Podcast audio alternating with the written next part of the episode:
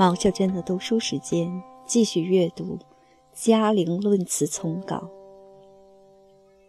王一孙其人及其词。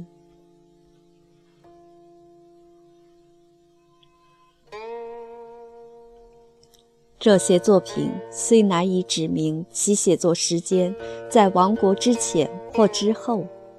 但也都流露了一种锐感深思所引发的凄婉哀伤。而在这些非咏物的抒情之作中，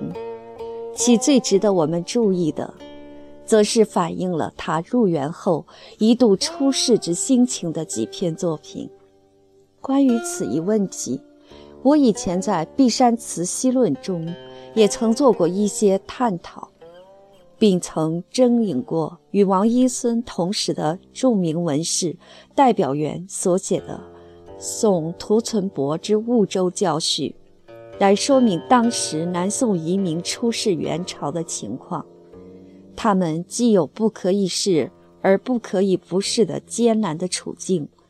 更有不视而为名，则其身将不免于累的危虑。还曾征引过《元诗选》中某引杨陵集的前的序文。说明当时有些人之不免初为儒师，除了政治环境的因素以外，还可能有着以升斗自己的生活的需要。所以，代表员的友人图曰，在宋亡之后，虽然当录书收之官，他都曾翱翔而不就。可是最后还是不得不接受了乌州学政的任命，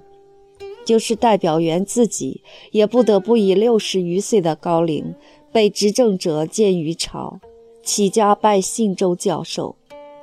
其他同时的一些诗人文士，如白挺、邱元等人，也都曾先后出仕为太平学域及溧阳学政。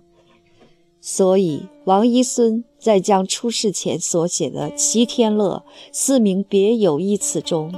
便曾写有“世与孤怀，岂无人与共幽怨”的词句，表现了他的出世既是有不得已的孤怀，而且在当时与他共有此种幽怨的还不止他一人而已，并且在此词的结尾之处。他还写了“正口黄花，笑人归较晚”的句子，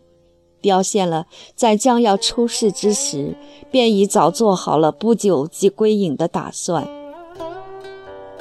而王一孙在出世一段时间之后，也果然就有辞官归隐了。他在《醉蓬莱归故山》一词所写的“扫西风门径，黄叶凋零”。白云消散，故国如尘，故人如梦，登高还览诸句，所表现的便是归来之后的落寞凄凉和故国今昔之感。总之，王一孙原只是一个不幸而生当于宋元易代的乱亡之际的词人，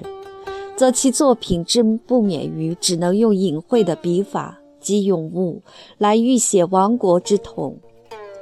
而且即使是直接抒情的作品，也大多充满了凄凉哀怨的亡国之意。这种作风之形成，故原有时代及身世之因素在。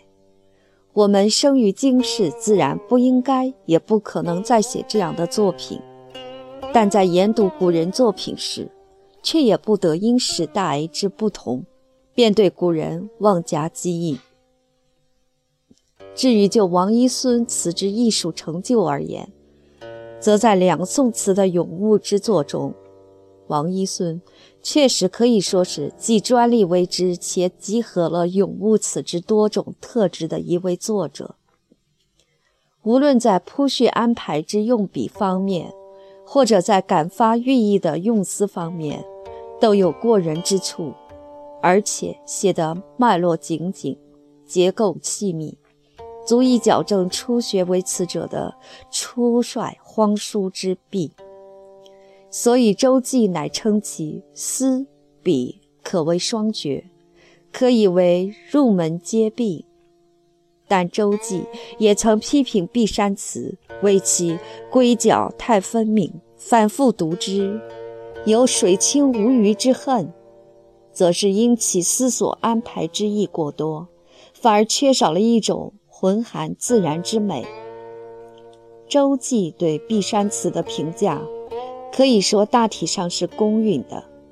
至于程廷卓只将《碧山词》拟比为诗中之曹子建、杜子美，